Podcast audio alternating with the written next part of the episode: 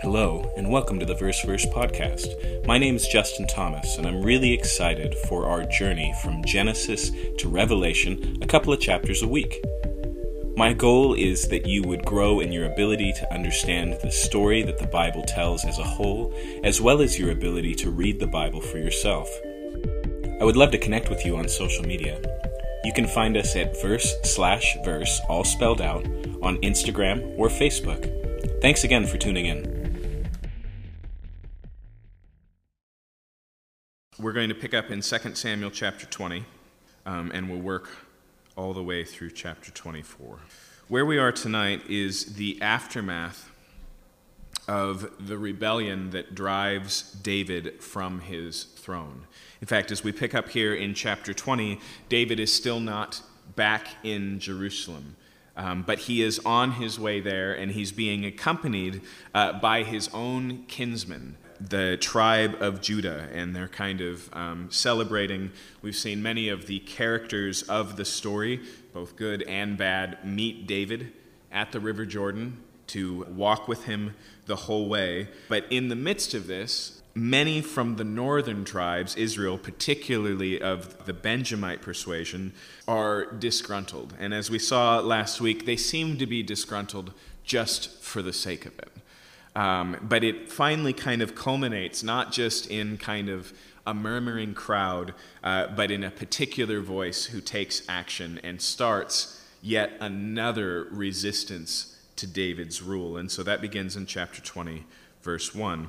Now there happened to be there a worthless man whose name was Sheba, the son of Bichri, a Benjamite, and he blew the trumpet and said, We have no portion in David, and we have no inheritance in the son of Jesse. Every man to his tents, O Israel. And so basically, he, he just says, you know what, we're, we're done with David. We're, we're done with you. And so here, verse 2 All the men of Israel withdrew from David and followed Sheba, the son of Bichri, but the men of Judah followed their king steadfastly from the Jordan to Jerusalem.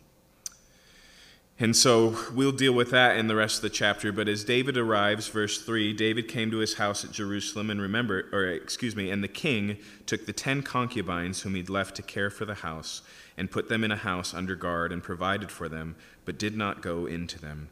Remember that these women had entered into by David's son Absalom as a direct proclamation that I am now king and my father no longer is. Uh, and so here David provides for them he protects them, uh, but he puts them away and no longer is sexually active with them. So they were shut up until the day of their death, living as in as if in widowhood. Okay, now he's got to deal with um, with Sheba. So verse four: the king said to Amasa, "Call the men of Judah together." To me within three days and be here yourself. Now remember, Amasa is a new appointment. He was actually the head general of Absalom's army. And so David, by, uh, by his wisdom as a strategist, trying to reunite Israel under his rule, uh, and being pretty disgruntled with his first in command, Joab, uh, puts Amasa in this role. And so he says, In three days, gather the armies and you as well. So Amasa went to summon Judah, but he delayed beyond the set time that had been appointed to him. Now, we're not told why that happens. It's just three days go by and Amasa uh, does not yet come back. And so, verse 6, David said to Abishai, Now Sheba, the son of Bichri, will do us more harm than Absalom. Take your Lord's servants and pursue him, lest he get himself to fortified cities and escape from us. And so he recognizes that this, this uh, may be a final fringe rebellion, but it actually creates a greater risk than it did with Absalom because it's a return to the Benjamites. It's a complete uh, removal of what's been going on in Israel. Uh, and so he here, because um, Amasa isn't around, he turns to Abishai, uh, which remember is Joab's brother and one of his other primary generals. And so he says, All right, well, we're not going to wait for Amasa. You're just going to have to go. And then notice verse 7 there went out after him Joab's men, and the Cherethites, and the Pelethites, and all the mighty men. And they went out from Jerusalem to pursue Sheba, the son of Bichri. When they were at the great stone that is in Gibeon, Amasa came to meet them. Okay, for whatever reason of his delay, he catches up with the troops here now in Gibeon. Now Joab was wearing a soldier's garment, and over it was a belt with a sword in its sheath fastened on his thigh, and he went forward, and it fell out. And Joab said to Amasa, Is it well with you, my brother? And Joab took Amasa by the beard with his right hand to kiss him. But Amasa did not observe the sword that was in Joab's hand, so Joab struck him with it in the stomach and spilled his entrails on the ground without striking a second blow, and he died. And so Joab again operates as a loose cannon. He's not happy with the appointment of Amasa in his place. And so notice not only does he kill him, but he does it in a very um, cloak and dagger way. The idea here, when it says that his sword fell out of the sheath, is that he conveniently dropped it into his hand as he was approaching, but quietly and unseen. He doesn't raise it, he's just holding it by his leg. And then by kissing Amasa, he catches him off guard uh, and murders him. And so uh, Joab, again, is responsible for another death. But remember why we're being told this, okay? What would you believe? If you had been of the people of Israel and you've seen this rebellion under, under Absalom, and now Absalom's number one general is found dead. That sounds like that sounds like an order from David. That sounds like exactly something David would want. And so here's him in the front of people saying, everything's fine, and then take him out back and get rid of him. That's what it sounds like. And as we've seen throughout 2 Samuel, although God does take care of the enemies of David, David doesn't do it. David is innocent of Amasa's blood, just as he's been of so many throughout the book, uh, whereas Joab is kind of piling up quite the body count. Uh, and so here, not only does he murder the general of Israel, but he steps directly into his shoes.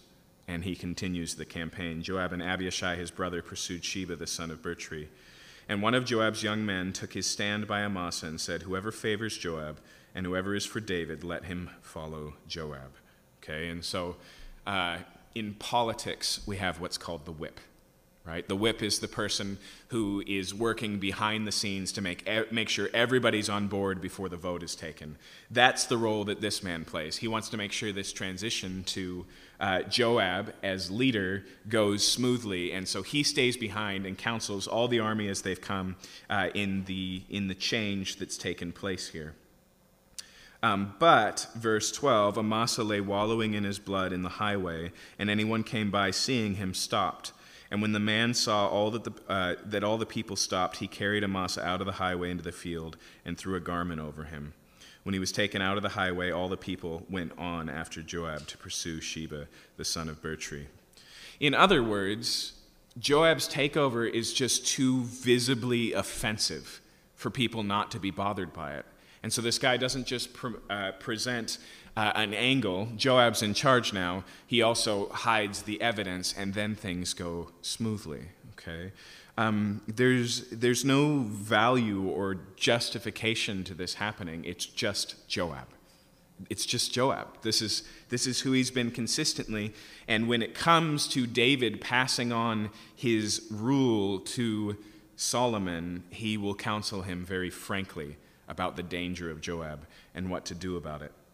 Um, but for now, we're just told the story. Meanwhile, remember they're pursuing this Benjamite named Sheba, verse 14. Sheba passed through all the tribes of Israel to Abel of Beth Maachah, and all the Berchites assembled and followed him in.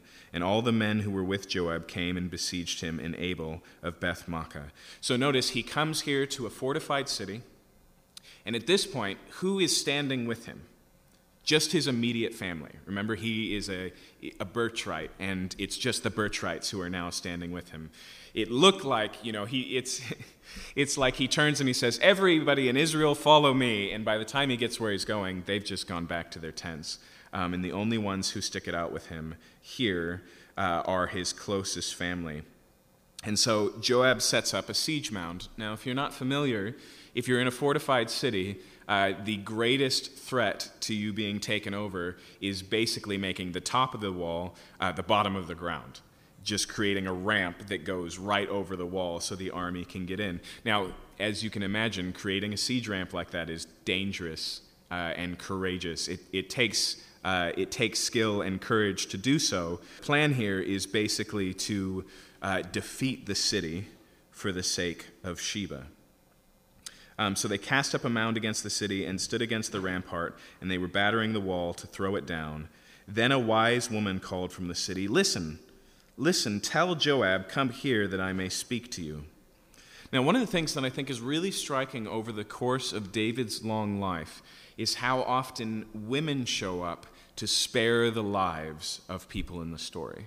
And so you may remember it's Abigail on behalf of her husband Nabal who hears about her husband's foolishness. Despite the goodness of David and all of his soldiers in taking care of uh, Nabal's uh, shepherds as they were out and adding extra protection, uh, he gives them nothing to eat at their request. Uh, and David loses his cool.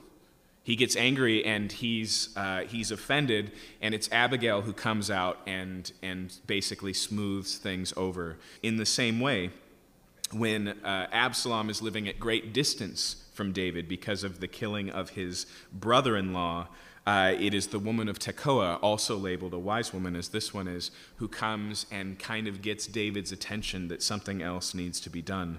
Um, and so here, this woman comes and uh, and she calls out and she says, Hey, where is Joab? Let me talk to Joab. Verse 17, he came near to her, and the woman said, Are you Joab?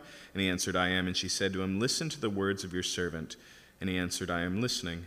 Then she said, They used to say in former times, Let them but ask counsel at Abel. And so they settled a matter. I am one of those who are peaceable and faithful in Israel. You seek to destroy a city that's a mother in Israel. Why would you swallow up the heritage of the Lord? And so she says, This is no enemy of Israel city. This is, this is one of the mothers of Israel, she says, one of the cities that was known for the care and nurture and respect that comes with motherhood. In fact, she says it's a place where people significantly go to solve their problems, to get good counsel, um, to deal with disputes and things like this. And so she says, This is God's land. We are God's people. Why are you attacking us? And so, verse 20 Joab answered, Far be it from me that I should swallow up or destroy. Uh, that is not true, but a man of the hill country of Ephraim called Sheba, the son of Bichri, has lifted up his hand against King David. Give him alone, and I will withdraw from the city. And the woman said to Joab, Behold, his head shall be thrown to you over the wall.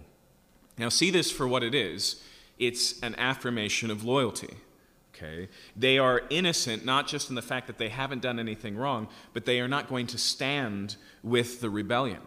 And so she says, Leave the city alone, and we'll deliver over to you Sheba, this, this man. His head will be thrown over the wall. Verse 22 The woman went to all the people in her wisdom and they cut off the head of Sheba the son of Bichri and threw it out to Joab. So he blew the trumpet, and they dispersed from the city, every man to his home. And Joab returned to Jerusalem to the king. Now, there's no getting around how gruesome that story is, but you also need to see significantly, because of the wisdom of this one woman, many, many lives are spared.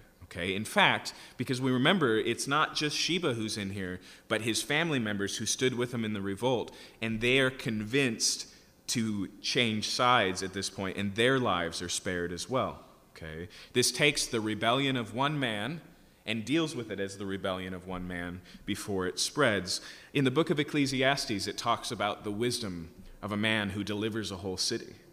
And we see that same thing here, but in this case, it's an, it's an unnamed woman who wisely and peacefully resolves this uh, without the death of the innocent.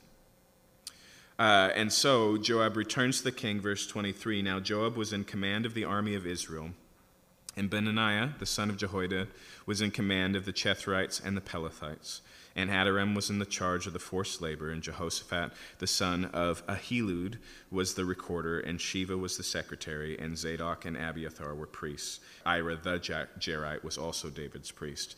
And so, just like the last time David settled in, into Jerusalem, we get a statement of his cabinet. Okay, and so now David's uh, court has been restored, and so has his cabinet. And now we kind of close the chronological story proper. And what follows in 21, 22, 23, and 20, 24 is an appendix of sorts. Uh, in fact, it seems to fall away from the chronology uh, that we've been talking about and gives us some, um, some things that didn't fit in the narrative, but the author wants us to know. What's interesting about this material is even though it seems to have been grafted onto the end of the story so far, that doesn't mean it's just been thoughtlessly pasted to the back of the book. It's actually one of the most organized sections. In Hebrew writing, a common way of structure, a significant way that has, um, has to it its own sense of rightness in the Hebrew mind, is called a chiasm. We get the name from the Greek character chi, an X. Okay? And so a chiasm, I think the best way to think about it is that the outer limits, the first thing and the very last thing, are a pair and then the next thing and the next to last thing are a pair, and so on and so forth to a center. And so it goes like an X, like that. Um, uh, it crosses in the middle. Sometimes these are very small, like the saying of Jesus when he says, Do not cast your pearls before swine, nor give what is holy to dogs, lest they turn and tear you to pieces, lest they trample it under feet. Okay? It's not the pigs that tear to pieces, it's the dogs. And so it's pigs, dogs, dogs, pigs. That's chiastic, okay? Um, oftentimes this is done in small ways like that because it's just more memorable. Because if you can remember A, B, you complete B, and then you just have to fill in A um, to finish the loop. Uh, in longer sections, oftentimes it serves to show things that are of central importance. In other words, you know how we say on a treasure map, X marks the spot? When you find the very center of the X in longer passages, it's a mark of emphasis. It shows the direct center. So here's, here's what happens as we look at the next uh, six sections that make up the last four chapters. It begins uh, with a sin of Saul that leads to a famine in Israel and through David's response to it, this famine comes to an end. It ends with a sin of David that leads to a plague over Israel, and it's David's response that ends the plague. And then the next two layers, so the second and the second to last, involve David's mighty men. It involves those who he raised up under him as leaders and their accomplishments. And then in the very center, we have two Psalms of David, two poems of David. And that really is the heart of what the author wants to draw our attention to because it really is the heart of understanding who David was as a king. So, with that being said, look here in chapter 21, verse 1. Now, there was a famine in the days of David for three years, year after year, and David sought the face of the Lord. So, notice what happens here three consecutive years, uh, the harvest is destroyed by famine. There's not enough water for the crops. And this isn't happening in a small piece of Israel, but Israel as a whole. Now, notice here, it's not every single sign of trouble that David seeks for a spiritual explanation of. You know, there is, there is two dangers, I think, in life. Uh, and one is uh, chalking up to coincidence what is actually significant, and the other is finding significant in, in, significance in random things. This is especially important as human beings, okay? Because human beings are order makers. So I don't know if you saw this article, but years ago there was an article on how there's an entire thought group online on the internet that exists that is convinced that when you put your iPod shuffle, well, on shuffle, uh, that it plays favorites that it, it has specific songs that it particularly prefers for one reason or another. Now, the studies show over and over again that's just not possible. It's just probability, but that's what we do with chaos. We naturally take things that are disordered and we look for order. Okay? And so when it comes to um, our faith as Christians, we can make the same dual mistakes. One is to, to assume um, it's, it's so hard to use this language, okay? In our modern world, we like to make a distinction between the natural and the supernatural, between the physical and the spiritual. Uh, the Bible knows none of those distinctions.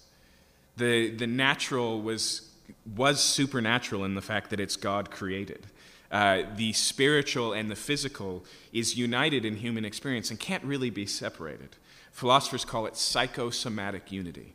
You are soul, ensouled body and embodied soul, and you don't really know experience uh, apart from that dual reality. In the same way, uh, is it supernatural uh, when God brings about things through natural means or not?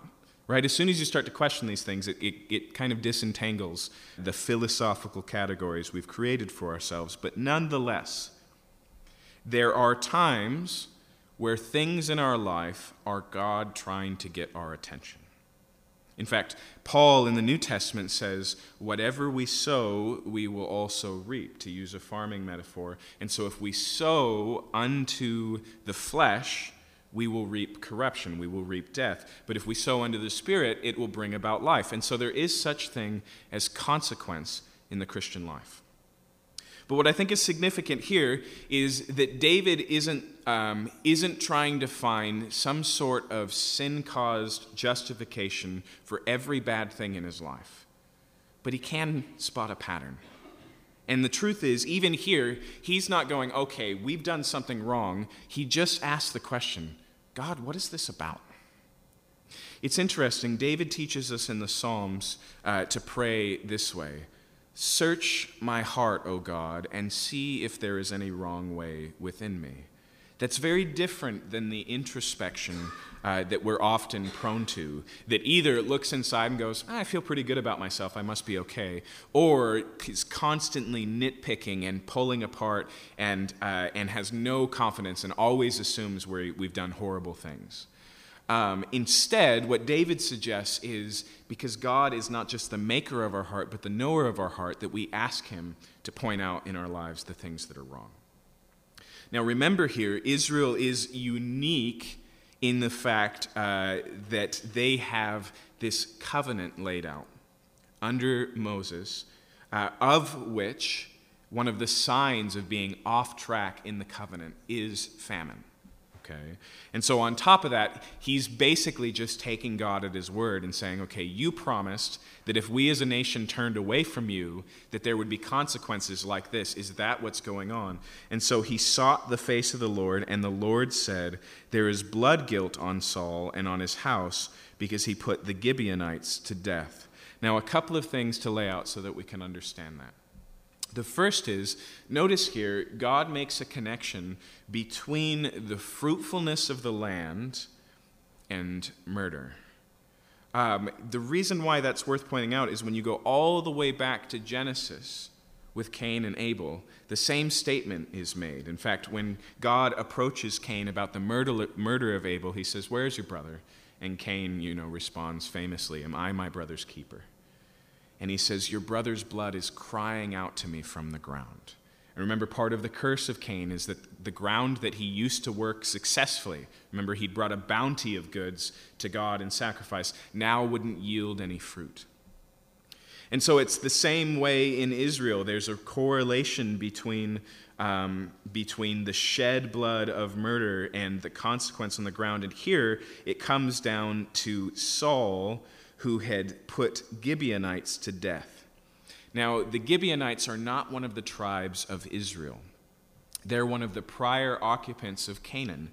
You may remember back in the book of Joshua, after the victory over Jericho, when uh, Israel was still kind of riding high on this amazing, miraculous victory, as a city with huge walls just collapses in front of them, and not a man of Israel uh, is killed uh, that the Gibeonites come and deceptively say, We're from really far away. We've heard all about you. You can tell we're far away because our bread is dry, our shoes are worn out, our clothes are holy. But in actuality, they were just over the next hill.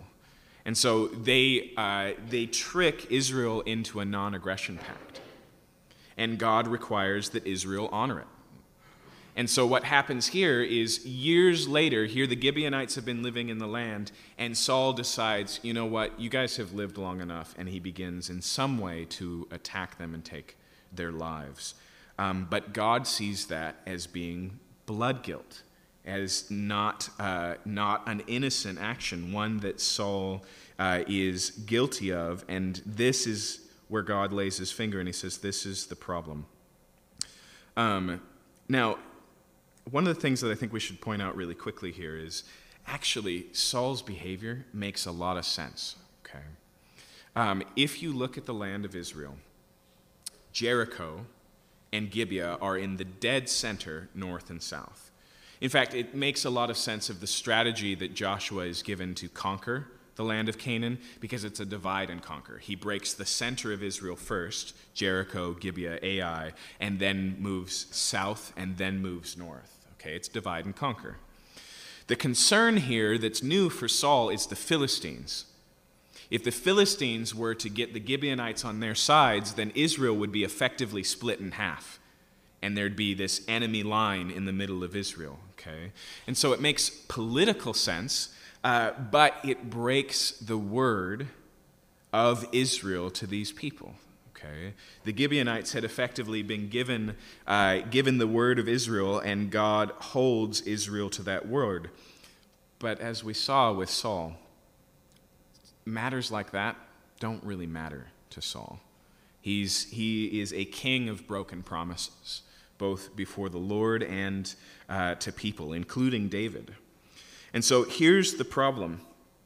Uh, it's also worth considering here um, that the Gibeonites at this point in history, on, at this point in history, are foreigners living in the land of Israel and therefore vulnerable, right? Prone to mistreatment, uh, prone to being slighted, taken advantage of. In fact, although Deuteronomy makes a lot of laws to protect people like this, foreigners living in the midst of Israel, um, there's also certain things that aren't available to them. Okay? And so, as we'll see, that becomes significant here. But God cares about these vulnerable people uh, living in the midst of Israel, and many of them have died at the hand of Saul. So, verse 2 the king called the Gibeonites and spoke to them. Now, the Gibeonites were not of the people of Israel, but of the remnant of the Amorites. Although the people of Israel had sworn to spare them, Saul had sought to strike them down in his zeal for the people of Israel and Judah. One last thing there. Notice that this was zealous and wrong. Okay? In, it, for Saul, we can imagine it could even be greater than just a national zeal. This could be reflected as a religious zeal. I, this is for the sake of God's people. But murder is murder, and it's seen as such here. And so, verse 3 David said to the Gibeonites, What shall I do for you? And how shall I make atonement that you may bless the heritage of the Lord? Now, notice when he uses that word atonement there, that word, which is uh, of primary significance in the book of Leviticus, it means a couple of things. First, it assumes guilt. No guilt, no need for atonement. Okay. Second, it recognizes that the only way that guilt can be dealt with is death. And so, even when there's an atonement, this is a substitution. Okay. Uh, and so, in the book of Leviticus, that comes in the form of an innocent animal. Here, the question is how can we possibly set this right? Remember, Saul is dead at this point, okay? Uh, but so are many of the Gibeonites. And so, how can I make atonement that you may bless the heritage of the Lord? And the Gibeonites said to him, It's not a matter of silver or gold between us and Saul or his house. Neither is it, for, uh, is it for us to put any man to death uh, in Israel. And so notice two statements they make here. First, it's not an issue of money. And the Bible recognizes this as well that human life is so valuable that it can't be uh, set right, a death can't be set right through financial compensation.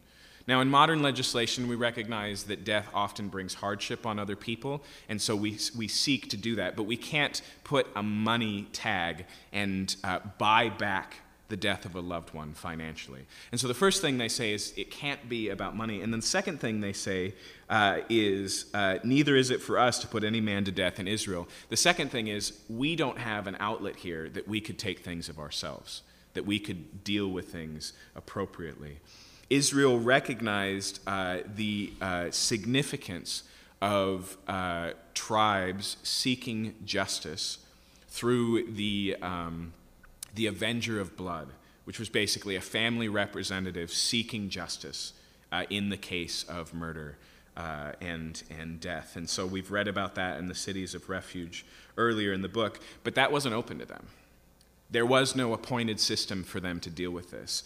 Uh, basically, uh, they're pointing out what they need here. And so David clarifies, What do you say that I should do for you? And they said to the king, The man who consumed us and planned to destroy us, so that we should have no place in all the territory of Israel. That's Saul. Okay? And so notice Saul's intention here was to wipe them out. We're not told how successful he was, um, but obviously, here what we have in the Gibeonites is a remnant. And so he sa- they say, Let seven of his sons be given to us, so that we may hang them before the Lord at Gibeah of Saul, the chosen of the Lord. And the king said, I will give them. Um, now, a couple of things here. Um, first, they select seven of Saul's sons and they ask that they be put to death to make things right. Um, and we should recognize, even as is, the math on that doesn't make sense because this isn't their campaign against the Gibeonites. These are the children, right? And even, uh, even the Bible talks about the fact that God doesn't judge the children for their parents' sins. However, we also need to recognize that there is a significant relationship between our behavior and the consequences that that brings and the people around us, especially those closest to us. And the second thing we have to recognize here is by only taking these seven men, uh, we should probably read this as an act of mercy. Okay? This closes the deal on it, and I doubt highly that only seven Gibeonites died, right? And so this isn't, this even, isn't even eye for an eye, tooth for a tooth justice. The number seven is probably chosen to be symbolic. And then notice here it says that they would hang before the Lord. Um, whether this is talking about hanging from a tree or killed and then elevated, as we've seen in other places, it clearly reminds us of the book of Deuteronomy which talks about those who are exposed in such a way who hang from a tree are cursed before the Lord. And so the recognition here uh, is is, the curse of consequence, of the blood guilt. Uh, and so they're not given usual capital punishment uh, or burial. They, they want the significance of this to be put out. Now, one thing you should probably keep in mind here is that there is a, a preventative nature to a punishment like this. Uh, in other words, there's an example made here that mistreatment of the Gibeonites will not be tolerated. Okay. Right now, I'm reading um, the works of G.K. Chesterton, and I'm reading his newspaper articles, which he wrote one, um, one a week, every week for almost 35 years. And where I'm reading right now is right after the end of World War I. And at the time, there were many who were pushing for let's not really talk about blame in the war, let's not really talk about who started it. What we need is just peace. And Chesterton expresses over and over again he says, But if we don't bring consequence on the initiator of this war, what incentive is there for another tyrant to not start a war if he knows at the end the guilt will all be divided up and we'll all be guilty? I think we may not generally walk down those paths mentally today, but I think it's worthwhile to consider the significance of this. And you cannot, you cannot deeply value those on death row without risking valuing those whose lives they took. And so there's a balance there and there's a tension. Okay? Um, and so David, uh, David agrees to this. He says, I will give them. Verse 7 But the king spared Mephibosheth. Now, um, Saul broke a promise, a pact, but notice David does not do so in sparing Mephibosheth. Just like the Gibeonites graciously uh, being given, despite their deception, a place in Israel, so also Mephibosheth is just graciously, because he's the son of Jonathan, not because of his own behavior, given a place at David's table. And so he's not op- an option for this. Instead, uh, here, the king spared Mephibosheth, the son of uh, Saul's son of Jonathan, because of the oath of the Lord that was between them, between David and Jonathan, the son of Saul. The king took two sons of Rizpah, the daughter of Aiah, whom she bore to Saul, Armoni and Mephibosheth, and the five sons of Merab, the daughter of Saul, whom she bore to Adriel, the son of Barzillai, the Mel- Melahathite, and he gave them into the hands of the Gibeonites, and they hanged them on the mountain before the Lord. And the seven of them perished together. They were put to death in the first days of the harvest, at the beginning of the barley harvest. Okay. Uh, so here, remember, what was the consequence that was coming on Israel? It's famine. And so we have a harvest timeline laid out, and then that's important for verse 10. Then Rizpah, the daughter of Aiah, took sackcloth and spread it for herself on the rock from the beginning of the harvest until the rain fell upon them from the heavens. And she did not allow the birds of the air to come upon them by day, or the beasts of the field by night. Okay, so get the picture here. These, uh, these seven are left exposed to the elements until the famine is over.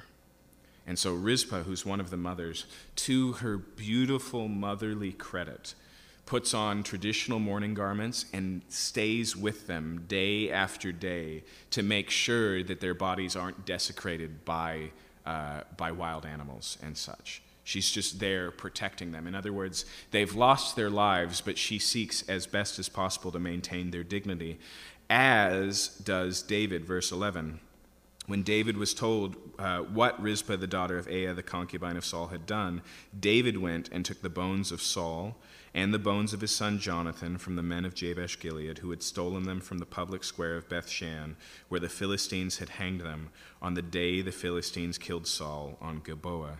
So Saul actually had a similar death, where he was killed on the battlefield and then hung up on a wall, as was Jonathan. But David gathers not only them, but also these seven, verse 13. He brought up from there the bones of Saul and the bones of his son Jonathan, and they gathered the bones of those who were hanged, that's the seven, and they buried the bones of Saul and the son of Jonathan in the land of Benjamin in Zelah, in the tomb of Kish his father. And they did all that the king commanded, and after that, God responded to the plea for the land. There was water again. But notice here, David honors honors Saul and Jonathan and these other seven men and makes sure they have a proper burial in their family tomb in Benjamin. Verse 15 There was war again between the Philistines and Israel, and David went down together with his servants, and they fought against the Philistines, and David grew weary. Now, remember here, we've seen David as an aging general, but now it comes to a point where, right in the middle of the battle, he just taps out. He runs out of energy. And it says in verse 16, And Ishbi Benob, one of the descendants of the giants whose spears weighed 300 shekels of bronze, and he was armed with a new sword, thought to kill David. Okay, and so he's out on the front lines, and there's this giant, just like the Philistines had Goliath. Here's another one. Um, and so he's barreling down on David, verse 17. But Abishai, the son of Zeruiah, came to his aid and attacked the Philistine and killed him. Then David's men swore to him, You shall no longer go out with us to battle, lest you quench the lamp of Israel. And so they say, From now on, we'll fight on the front lines. Your life is more than just our general. Now, remember, Abishai and all of these other men, they learned everything their courage, their tactics, everything from David. And so, what we're seeing here is not just an aging king, but also uh, a second generation of strength and courage uh, that are raising up. And so, they recognize that David's value is more than this and that they can't risk him on the front lines again. And so, notice verse 18 after this, there again was war with the Philistines at Gob. Then Sibbecai, the Hushathite, struck down Saph, who was one of the descendants of the giants. And there was war with the Philistines at Gob, and Elhanan, the son of Jer-oregim, the Bethlehemite, struck down Goliath the Gittite, the shaft of whose spear was like a weaver beam. And so notice here, it's not just David who slew a giant, but now the men he has raised up after him. That's why this story is being told. You know, and significantly, we could talk about the fact that every generation can't live on the victories in the Christian life of the generation before it. I think that's a viable point to make. Um, but it's also worth pointing out here uh, that, that David can't finish the work, and those who come after him have to follow in his footsteps. Um, as Warren Wiersbe used to say, God buries the worker, but continues the work. And so, what we're seeing here is that unlike the days of Judges, where a hero would just raise up, and when the hero died, so did Israel, uh, here David has successfully raised up people. Uh, and remember here, this is not just courage. As we'll see in just a second, this is faith. These are not just mighty men, but men who have learned that the fight they're in is uniquely divine, that God is the one who gives the victories in Israel. And so they lean into that trust, just as they learned from David. Um, verse 20 There was again a war at Gath, where there was a man of great stature who had six fingers on each hand and six toes on each foot, 24 in number, and he was also descended from the giants. And when he taunted Israel, Jonathan the son of Shimei, David's brother, struck him down. These four were descended from the giants in Gath, and they fell by the hand of David and by the hand of his servants. And so, even here, the author recognizes that these giants fell by the hand of David because he's the one who strengthened the hands of his men. Continuing on here in chapter 22. And David spoke to the Lord the words of this song on the day when the Lord delivered him from the hand of all of his enemies, from the hand of Saul, he said. Now, what follows in this chapter we know is Psalm 18. Um, it's recorded here to, to give us, in the same way, like we go and see a film at the, at the movie theater, and you know that song that plays during the credits is selected with care, right? It's to be a, a thematic summation of everything you've watched. In the same way, here, this song and the next one that follows, uh, they're, they're David's swan songs. In this one, we see David looking back on his life. And I want you to think significantly about what this would be like in other cases, okay? Before we even talk about politically, the first thing I thought of with, with the final song that looks back on life was Frank Sinatra's My Way, right? That's his theme. That says, You want to understand who I am? You want to understand my life? You want to know the theme of Frank Sinatra? It's this I did it my way, right? But on top of that, consider that David is a king who's laying out now his own memorial of his story as king. And we've, we've read and we've encountered and we've seen things like this before. What are they?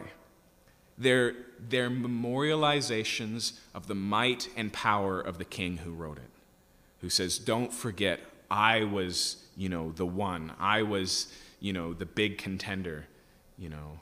Uh, but David's is so different than that. And in doing so, David also uh, lets us into uh, why we know him as the, the sweet psalmist. Listen to the song he records here. The Lord is my rock and my fortress and my deliverer, my God, my rock in whom I take refuge.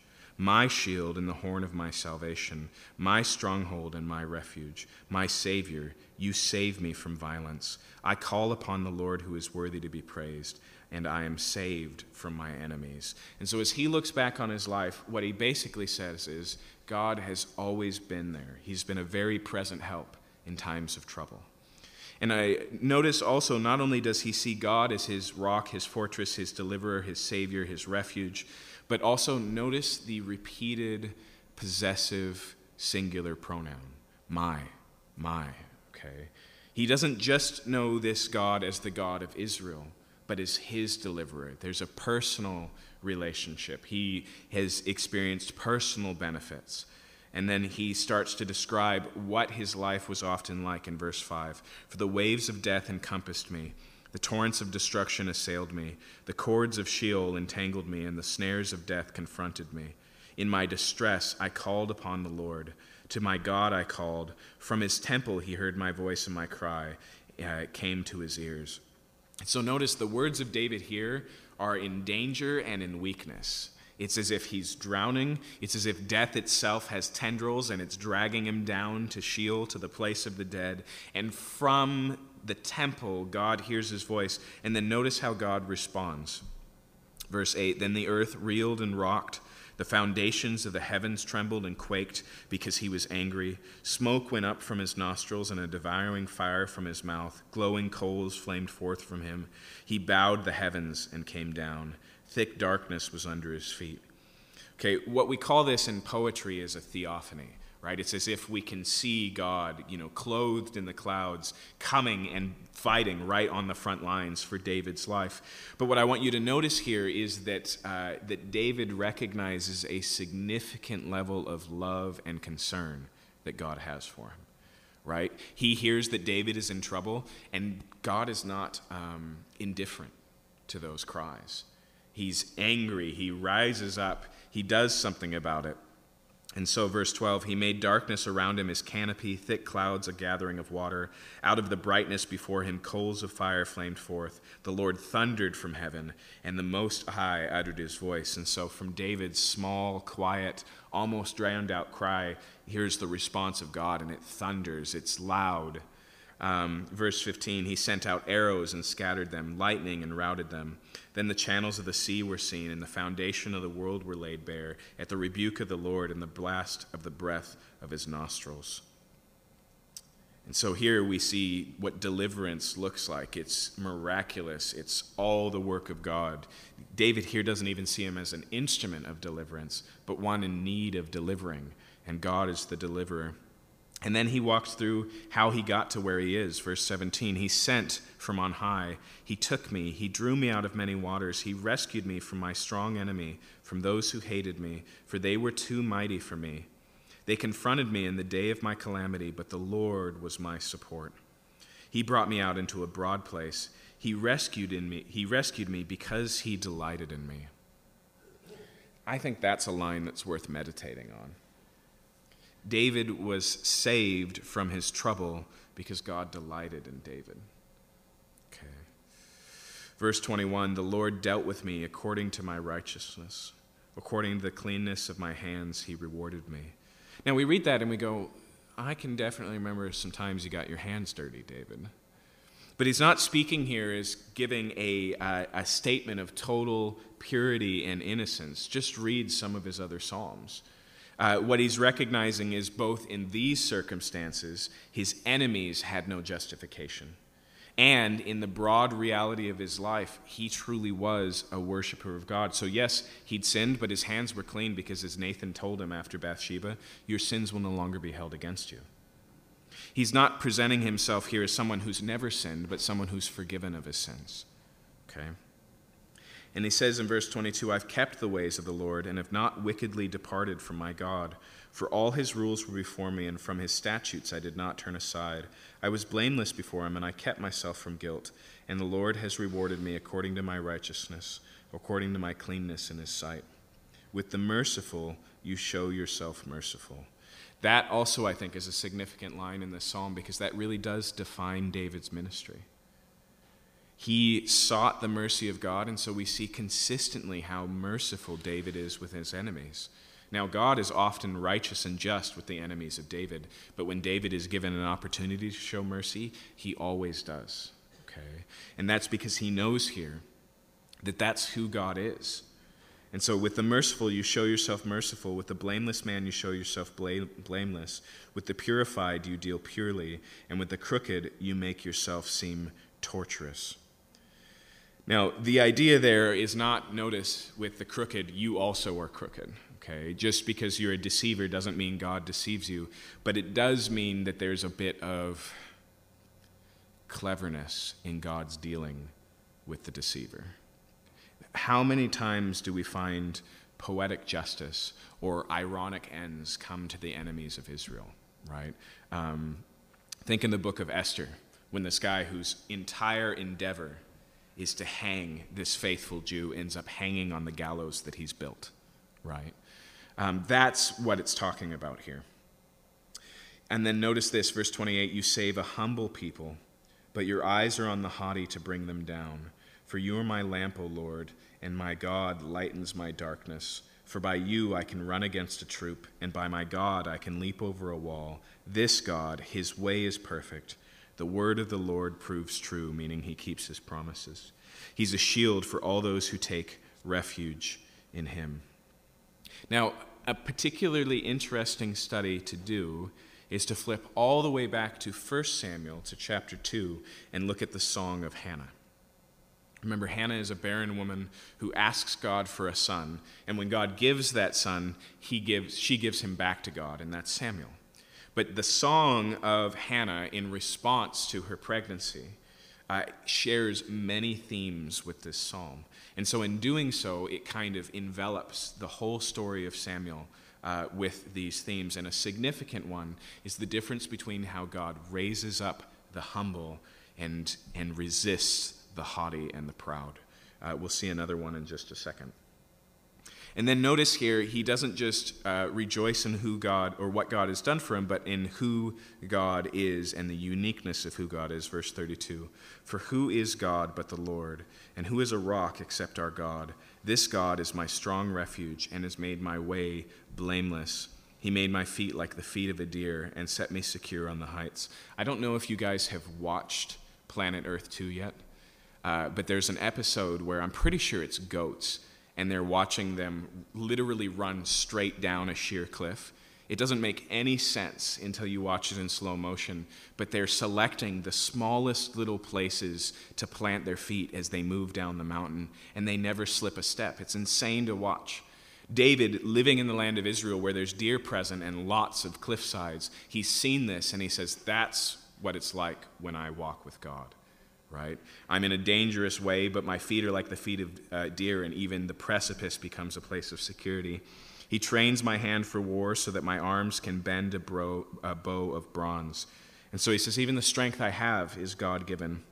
You've given me the shield of your salvation, and your gentleness made me great. That's another one that I would encourage you to meditate on. You gave me a wide place for my steps under me, and my feet did not slip. I pursued my enemies and destroyed them, and did not turn back until they were consumed. I consumed them, I thrust them through so that they did not rise. They fell under my feet. For you equipped me with strength for battle. You made those who rise against me sink under me. You made my enemies turn their backs to me, those who hated me, and I destroyed them. They looked, but there was none to save. They cried to the Lord, but he did not answer them. I beat them fine as the dust of the earth. I crushed them and stamped them down like the mire of the streets. You delivered me from strife with my peoples. You kept me as the head of the nations. People who I had not known served me. Now, that's a reference to a promise that's made by Moses, okay, uh, for Israel as a whole. And here David recognizes that in his rule, it's coming to pass that foreigners are recognizing uh, God's work in Israel. Verse 45 Foreigners came cringing to me. As soon as they heard of me, they obeyed me. Foreigners lost heart and came trembling out of their fortresses. The Lord lives and blessed my rock. Blessed be my rock, and exalted be my God, the rock of my salvation, the God who gave me vengeance and brought down peoples under me, who brought me out from my enemies. You exalted me above those who rose against me. You delivered me from men of violence. Especially in the second half of David's life with Absalom and uh, with uh, all of these people, we see David delivered and over and over again from men of violence. And then notice this, verse 50 For this I will praise you, O Lord, among the nations, and sing praises to your name. Great salvation he brings to his king, and shows steadfast love to his anointed, to David and his offspring forever. Now, what's interesting is if you look at 1 Samuel 2, verse 10, you get the last line of Hannah's song. And in the same order, it, exalt, it, it uh, praises God for the king and the anointed one. Once again, like I said, this song operates as a capstone, as the final recall of, of Hannah's song, which is in some ways the opening overture of the book of Samuel, whereas here we have the closing credits. Now, the last thing that's recorded is referred to here as the last words of David. And it may be that this is the last song that David writes. Obviously, these aren't his deathbed words. Uh, they're the last words and they're the last public proclamation. But it may be more significant than just being another Psalm of David and the last one he read, wrote. What I want you to notice uh, is the next word there. It says, the oracle of David. Okay, this is unique because here David recognizes his own role as prophet. Something that both Jesus and the apostles affirm that when David spoke, even in the Psalms, he spoke through the Holy Spirit. And that he didn't just speak of his own experience, uh, but spoke the very word of God. And oftentimes, consider uh, consider Peter's um, sermon in Acts chapter 4 as he's speaking to a group of Jews, and he quotes from the Psalms, For you will not let my soul see corruption, nor will you leave me in Sheol. And he says, I tell you this truly David's tomb is still here, and he did not speak this of himself, but of the anointed one, his descendant who was to come, and that's Jesus, and he was raised from the dead, right?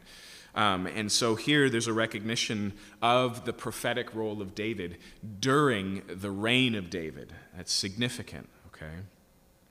Um, so here, the oracle of David, the son of Jesse the oracle of the man who was raised on high, the anointed of the God of Jacob, the sweet psalmist of Israel. The Spirit of the Lord speaks by me, His word is on my tongue. Do you see the um, claim that David is making there? He's saying, My mouth is open because God has given me a word. It's the same thing we see in the prophets, in Isaiah, in Jeremiah. And he continues here. He says, The God of Israel has spoken. The rock of Israel has said to me, When one rules justly over men, ruling in the fear of God, he dawns on them like the morning light, like the sun shining forth on a cloudless morning, like rain that makes grass to spout from the earth. So, what does God speak here through David?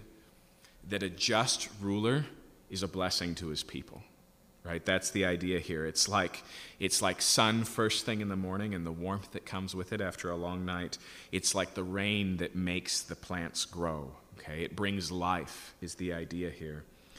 Verse 5 For does not my house stand so with God?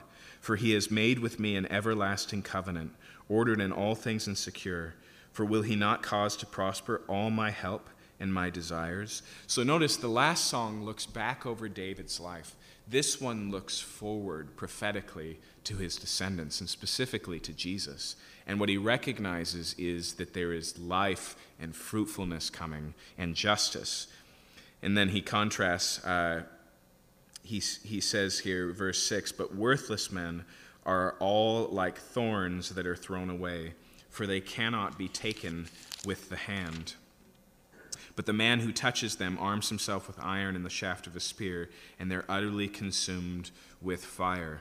Now, it's very likely that this is the imagery Jesus picks up when he gives the parable of, uh, of the fields. And much like here, he talks about uh, the wheat and the tares, the life giving plants and the weeds. And the weeds are divided and burned and separated. Okay?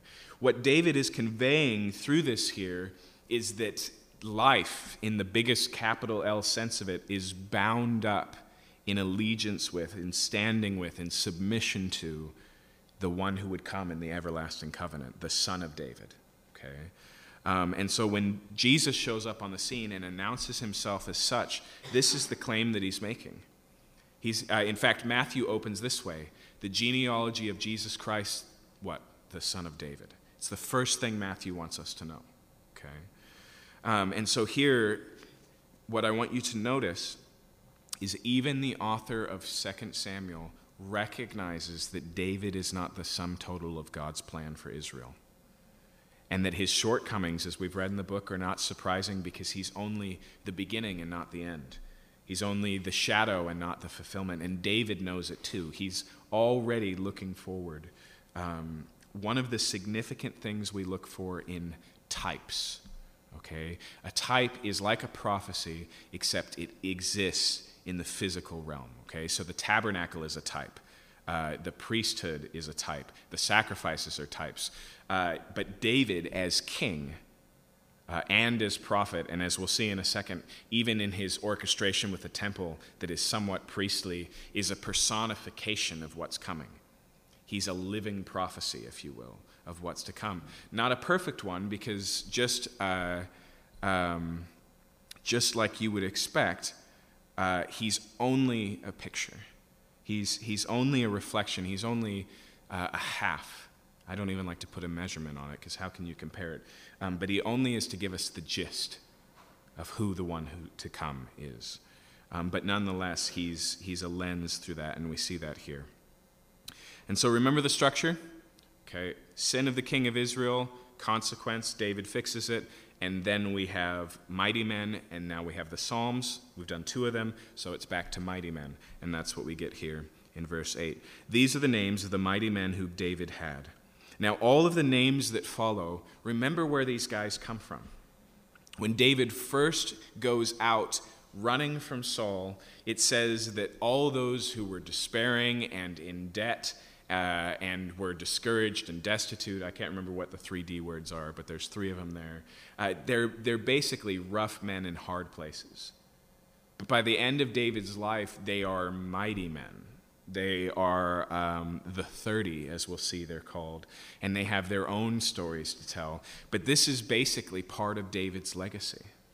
All of these men are incredibly, as we'll see, incredibly loyal to David. And the reason is because just like God did with David when he was just a shepherd that nobody knew and his father didn't even remember as being someone, you know, the prophet who came over for dinner might want to meet. In the same way, David saw these people who everybody else kind of thought nothing of and, and saw them through until they were something more. And so these are the names of the mighty men whom David had Josheb, Basshebeth, a Tahchemonite, was the chief of the three. He wielded his spear against 800 whom he killed at one time. Okay? And so that's a tremendous uh, victory and, and mark of might. Verse 9.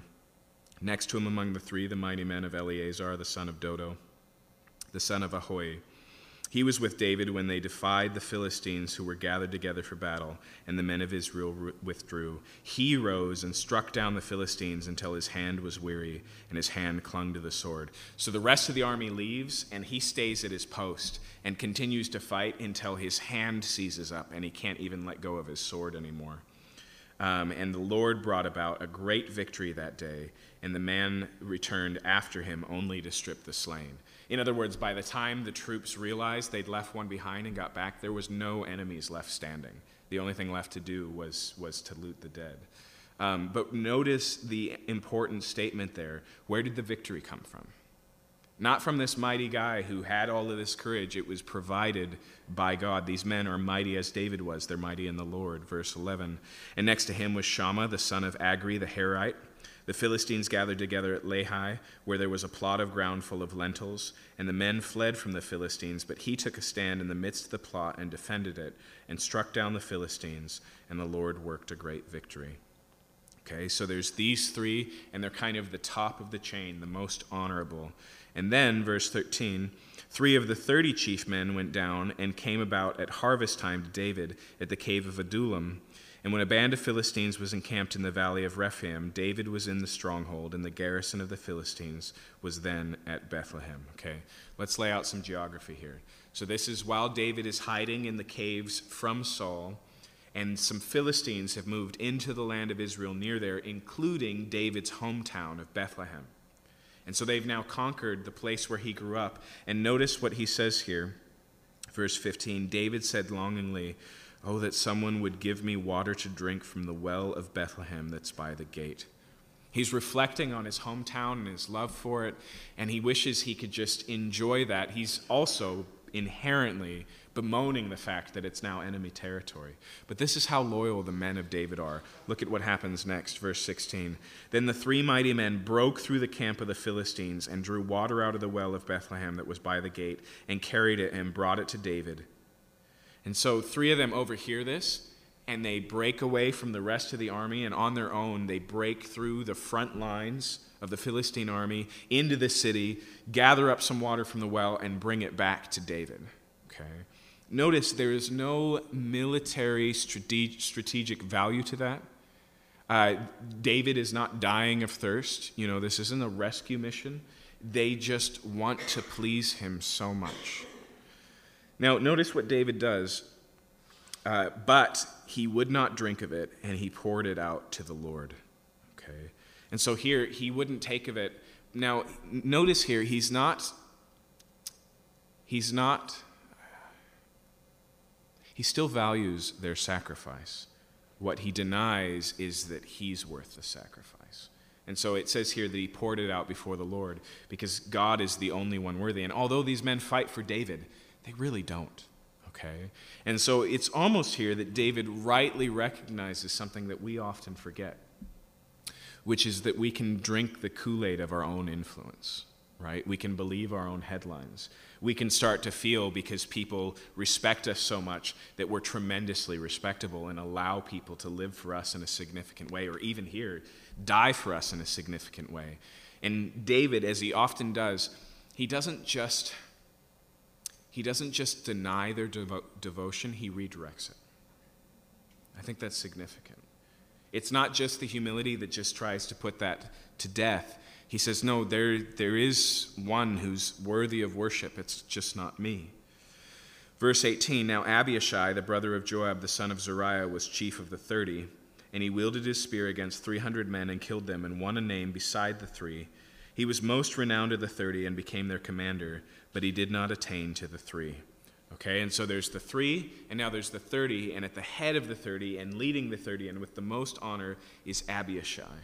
And we've encountered Abishai many times. He's the one, he's the only one who, when Saul and his camp are asleep, sneaks all the way through all of the sleeping soldiers to where Saul and his number one guard are sleeping and is standing there with David, right? He's also the one who is so um, so loyal to David that anytime anyone slights him or stands against him, his first response is, just let me take him out. Right? Um, but he is, he is the most notable about, uh, among the 30. And then verse 20. And Benaiah, the son of Jehoiada, was a valiant man of Kabzeel, a doer of great deeds. He struck down two Ariels of Moab. He also went down and struck down a lion in a pit on a day when snow had fallen.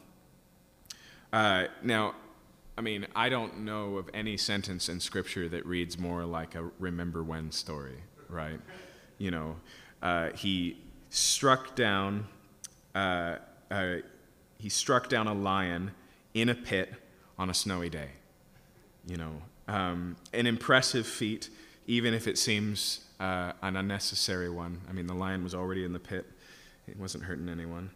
Um, Verse 21 He struck down an Egyptian, a handsome man. The Egyptian had a spear in his hand, but Benaiah went down to him with a staff and snatched the spear out of the Egyptian's hand and killed him with his own spear. What does that say? He, he had no problem bringing a knife to a gunfight, right? He, he wasn't afraid of uh, higher uh, military technology. He's just got a staff. This other guy's got a spear, and he just makes the spear his own and kills this Egyptian. He was, verse 23, renowned among the thirty, but did not attain to the three. And David set him over his bodyguard. Asahel, the brother of Joab, was one of the thirty. Elkanah, the son of Dodo of Bethlehem, Shammah of Harod, Elika of Harod, Helez the Paltite, Ira the son of Ishka of Tekoa, Abiezer of Anath, Mebuni of the Hushathite, Zalmon the Ahohite, Maharai the Neph- uh, of Neph- Netophah, Heleb the son of Baanah of Netophah, Ittai the son of Ribai, Gibeah the son of, uh, the, of the people of Benjamin, Benaiah of Pirathon, Hiddai of the brooks of Gaash, Abi Albon the Arbathite, Asmatheth the of Bahurim, Eliahba the Shaalbonite, the sons of Jashen, Jonathan, Shammah the Hazreite, Ahiam of the, uh, of the son of Sharar the Hararite, Eliphelet the son of Abishai of Maacah. Now, notice this one Eliam, the son of Ahithophel of Gilo. That is Bathsheba's father. Okay? That makes the crime of David even more heinous because it wasn't just the wife of, as we'll see in a second, one of his mighty men, but also the daughter of one of his mighty men, um, of the people who were most loyal to David. And remember, it's Ahithophel uh, who turns against David when Absalom does and becomes his counselor. Verse 35 Hezro of Carmel, Paarai the Arbite, Igal the son of Nathan of Zobah, Bani the Gadite, Zelek the Ammonite, Naharai of Beeroth, the armor bearer of Joab, the son of Zeruiah, Ira the Ithrite, Gareb the Ithrite, and Uriah the Hittite. That's the husband of Bathsheba. 37 in all. Now, the only other observations that we can make from this list that are kind of interesting is there is a lot of folks from Judah here. But there's also quite a few from other tribes, including a Benjamite. I don't know if you noticed him. Uh, there's also quite a few non Jewish folks um, from the surrounding peoples of Israel that we've encountered beforehand. And I think one of the things that it says that's striking about David as a person was that he just inspired such confidence and loyalty This isn't just blood. This isn't just family. This isn't, you know, um, this is something more significant. And we see it throughout David's life. When David operates, people look at that and they go, that is a king. That is a leader. That is someone worth following, and they do. Okay, so now we get to chapter 24, and it's worth chewing on what happens and is the last word here, because effectively, the last thing we're told is another great sin of David that leads to consequences for all of Israel. It's even more poignant because this appendix, remember, begins with a sin of Saul that David sets right. And so we can applaud that and be like, Saul bad, David good. But the last word in 2 Samuel is given to the failure of David and I think that's significant. A pastor told me a while ago, because I read a book uh, that was published by a ministry that I respected that was terrible. Okay, and not only did it say a bunch of crazy things, uh, but it was clearly written by someone uh, who, in their old age, was starting to experience a slip mentally. And so the logic was beautiful and amazing sometimes, and then it just blip and be completely off. And I was so mad that this ministry would have published this book. And it came down to being uh, family stuff, nepotism. It, the only reason the book got published is because he was in the family, and it was just gross. And it really bothered me. And he wisely said to me, he said, You know, I think God is always faithful to knock our heroes off their pedestals before they die. It reminds me of the poet laureate a few years ago uh, nope, not poet laureate. He was a prize winner for American poetry, though, um, but he was 89. And so uh, the Times or something went to interview him. Uh, and in the interview, he started going off on how no woman was as good of a writer of any man and bashing Jane Austen and these other things. And I remember listening to it and going, he just tarnished his own career because his kids thought it was a good idea for him to have an interview. You know, this isn't the things he would have said younger in life. Um, but it is worth remembering, you know, that, that all of our heroes, because they're human, are somewhat of a sham. And sometimes we don't find the skeletons buried af- out back till after we bury the skeleton of our heroes. Uh, but it doesn't mean they're not there. And it's the same with David. And so what happens here, what happens here involves a census, verse 1 of 24. Again, the anger of the Lord was kindled against Israel, and he incited David against them, saying, Go number Israel and Judah. Now, notice something significant here. It, here it's spoken as if God puts this in David's heart because he wants to bring consequence on Israel. Now, Chronicles also records a parallel account of this, and it uses Satan as the instigator of this thing. And so the question is okay, so what's really going on here? Is this the sin of David? Or is this a temptation of the devil? Or is this the plan of God? And I think the only way to resolve all that is to look, for example, at the book of Job and recognize that even Satan functions on the leash of the Lord. And so, in the biggest, broadest sense, God's plan here is to make a point and to bring out something in David's heart that exists, whether he has the opportunity to test it or not. Uh, and he utilizes or allows uh, Satan to tempt him in this way. Uh, and then we have the significant and true personal responsibility of David. All of those layers are involved in this story, okay? But the temptation here is to number Israel and Judah, to take a census. Now, when we ask, what's the big deal? There's two really good answers, but we need to read a little bit further, further to see what they are. So, verse 2 The king said to Joab, the commander of the army who was with him, Go through all the tribes of Israel from Dan to Beersheba, that means from north to south, and number the people that I may know the number of my people. So, notice his stated motivation I want to know how many people are in Israel. Second, notice Joab's response in verse 3. But Joab said to the king, May the Lord your God add to the people a hundred times, as many as there are, while the eyes of my lord the king shall see it. But why does my lord the king delight in this thing? He says, I hope the kingdom continues to grow and flourish under you until the day you die, but why do you need to know the number? Okay. Now, when it comes to when it comes to the sin of David here, it involves probably both these things, but at least one of them. The first one, which Joab uh, clearly points to here, is not that David wants to number the people, it's that he delights in knowing how many there are, right? It's pride. It's very similar to the book of Daniel, uh, where, where the king is walking and looking over Babylon and he thinks to himself, Behold, Babylon that I have made, right? And that's when he's struck crazy and driven from man because he takes credit for what God has given him. That's the pride here. He wants to know how great Israel is because that's a measure of how great he is. But there's also a second significant part. If you go back to Exodus 30, verse 12, Israel is told that if they number the people of Israel, each one is to present a shekel as a ransom. And the idea there is effectively, if we understand it right, that the people of Israel don't belong to anyone but God. And so it's only God's to count. Okay? And so uh, it mentions specifically there in Exodus 30 that if the ransom isn't taken, if that recognition that this is God's people and that each one of them needs to be redeemed for this to happen isn't taken, then a plague will break out. And that is what happens here, but it's not the only thing that could have happened. Um, but both of those things should be in our mind. But ultimately, in the heart of David, this is an issue of pride.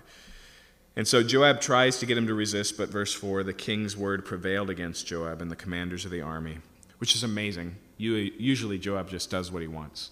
But David keeps pushing and keeps pushing until Joab bows to this. So Joab and the commanders of the army went out from the presence of the king to number the people of Israel. They crossed the Jordan and began from Aroer and from the city that's in the middle of the valley towards Gad and on Jazer. And then they came to Gilead and to Kadesh and the land of the Hittites. They came to Dan, and from Dan they went around to Sidon. And they came to the fortress of Tyre and to all the cities of the Hivites and the Canaanites. And they went out of the Negev of Judah to uh, at Beersheba. So when they had gone through all the land, they came to Jerusalem at the end of nine months and 20 days. Okay, two things. One, their route here is circuitorial. You could open to a map in the back and just see that they make a circle here.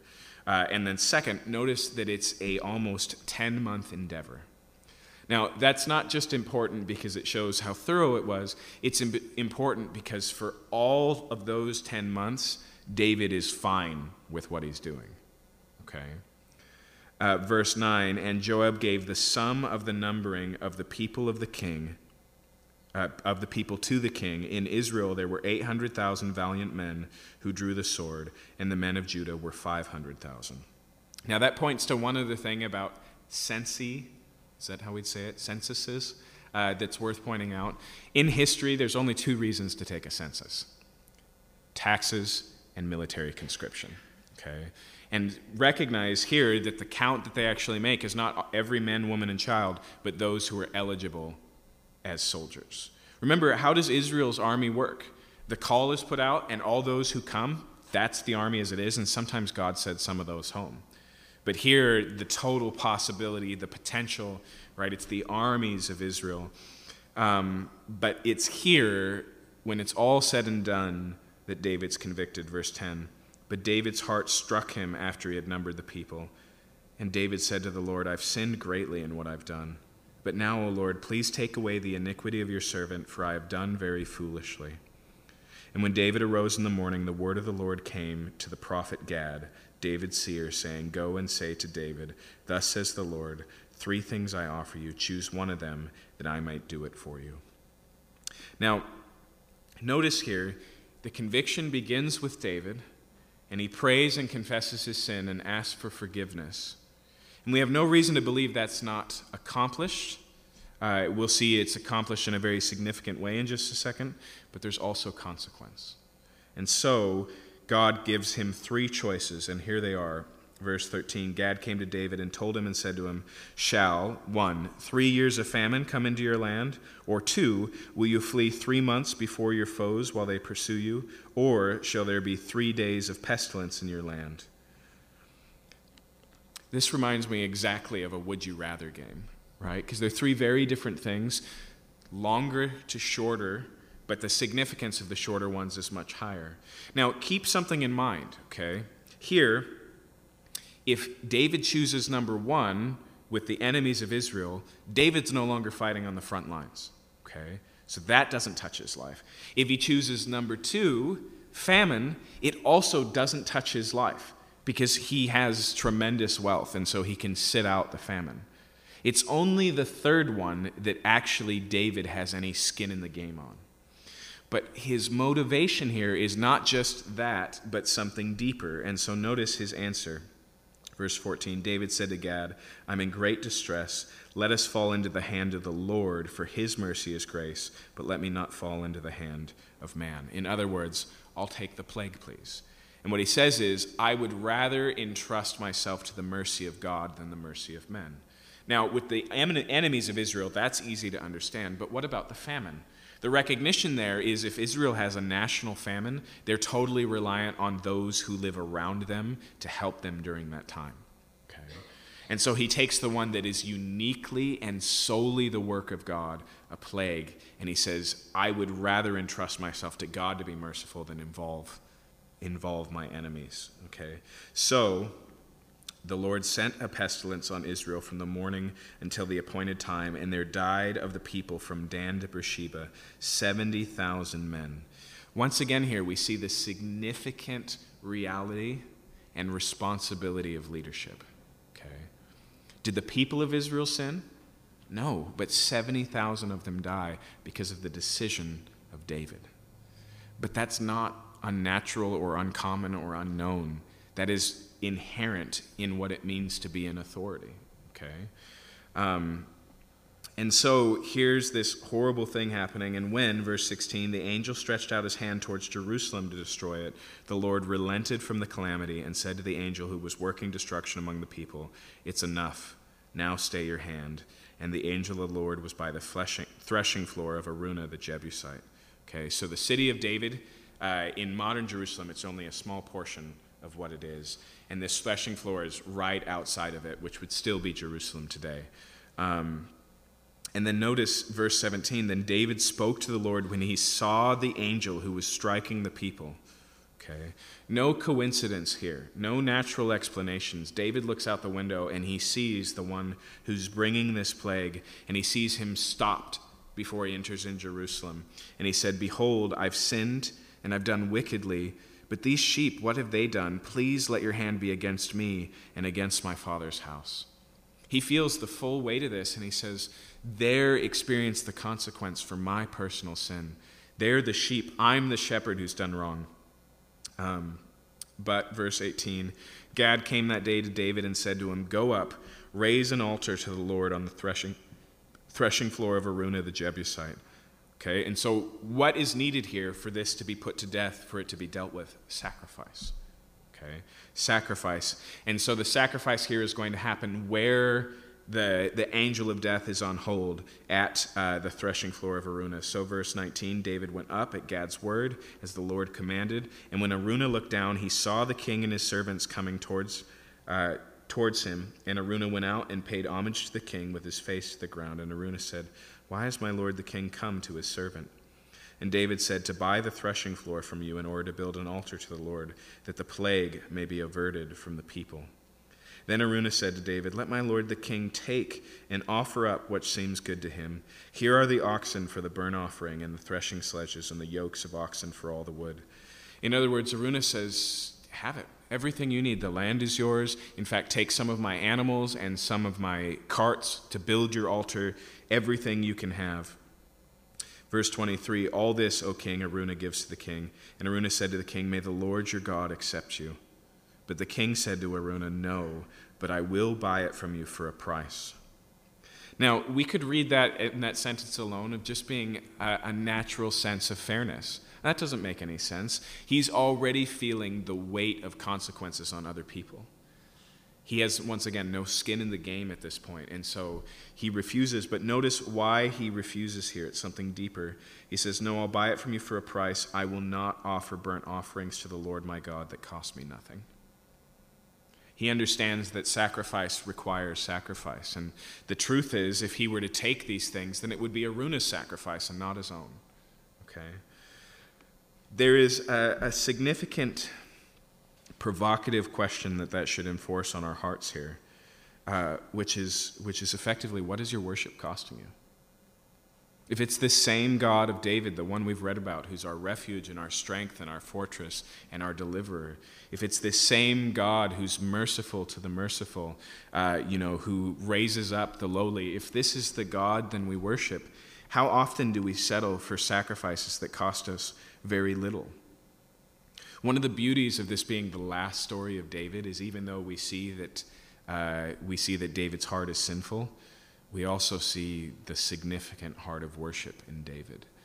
And so his response here, remember what he says in the Psalms sacrifice is not what you've required, O Lord, or I would give it, but the offerings that you accept are a broken spirit and a contrite heart. And that's his heart here. He wants to, he wants to worship rightly at cost to himself.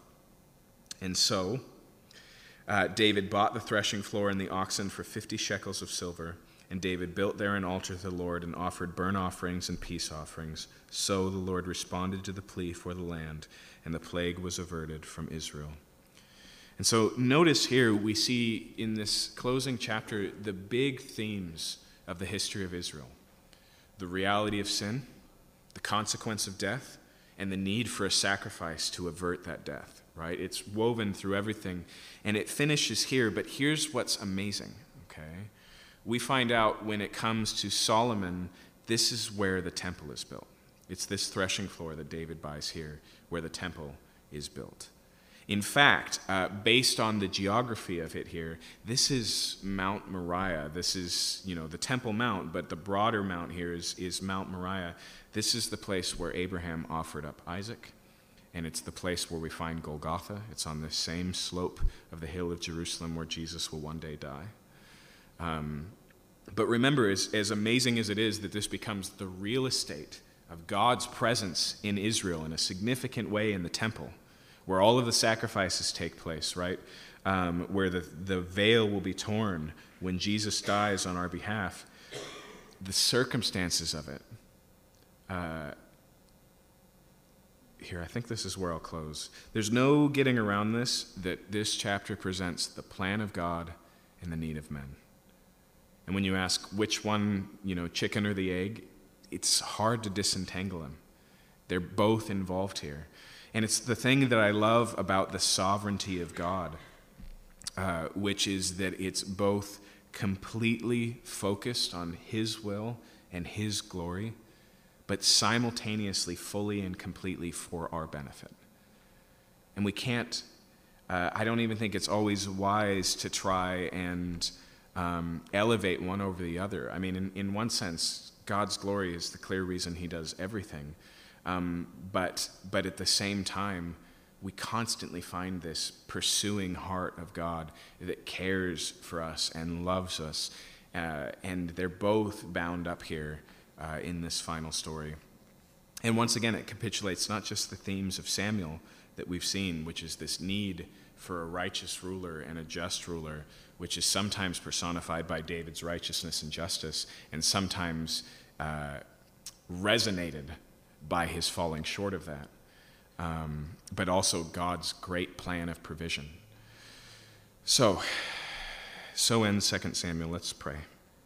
God, I thank you for the energy you gave us to go through this, especially because it's an hour later than our clocks tell us, and we're tired. And I pray, Lord, that you would craft in us a heart like David. We know that, like David, we will fail, we will sin. Sometimes we will do so deeply, sometimes we will do so rebelliously, sometimes we will sit in our sin for months and months, like David did. But I pray, Lord, uh, that we would be swift by the power of your Spirit towards repentance, and that we would remember, like the Son of the Father in Jesus' parable, that we would come to ourselves, sitting in the mud of our sin, eating or wishing we could eat as well as the pigs, and remember our Father's household.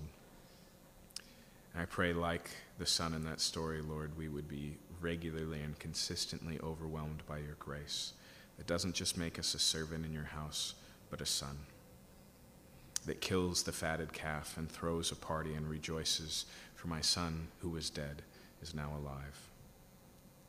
And we thank you, Lord, for the covenant you gave to David, the promises of the one who would come after, the one who David himself would call Lord. We thank you, Lord, in Jesus' name. Amen.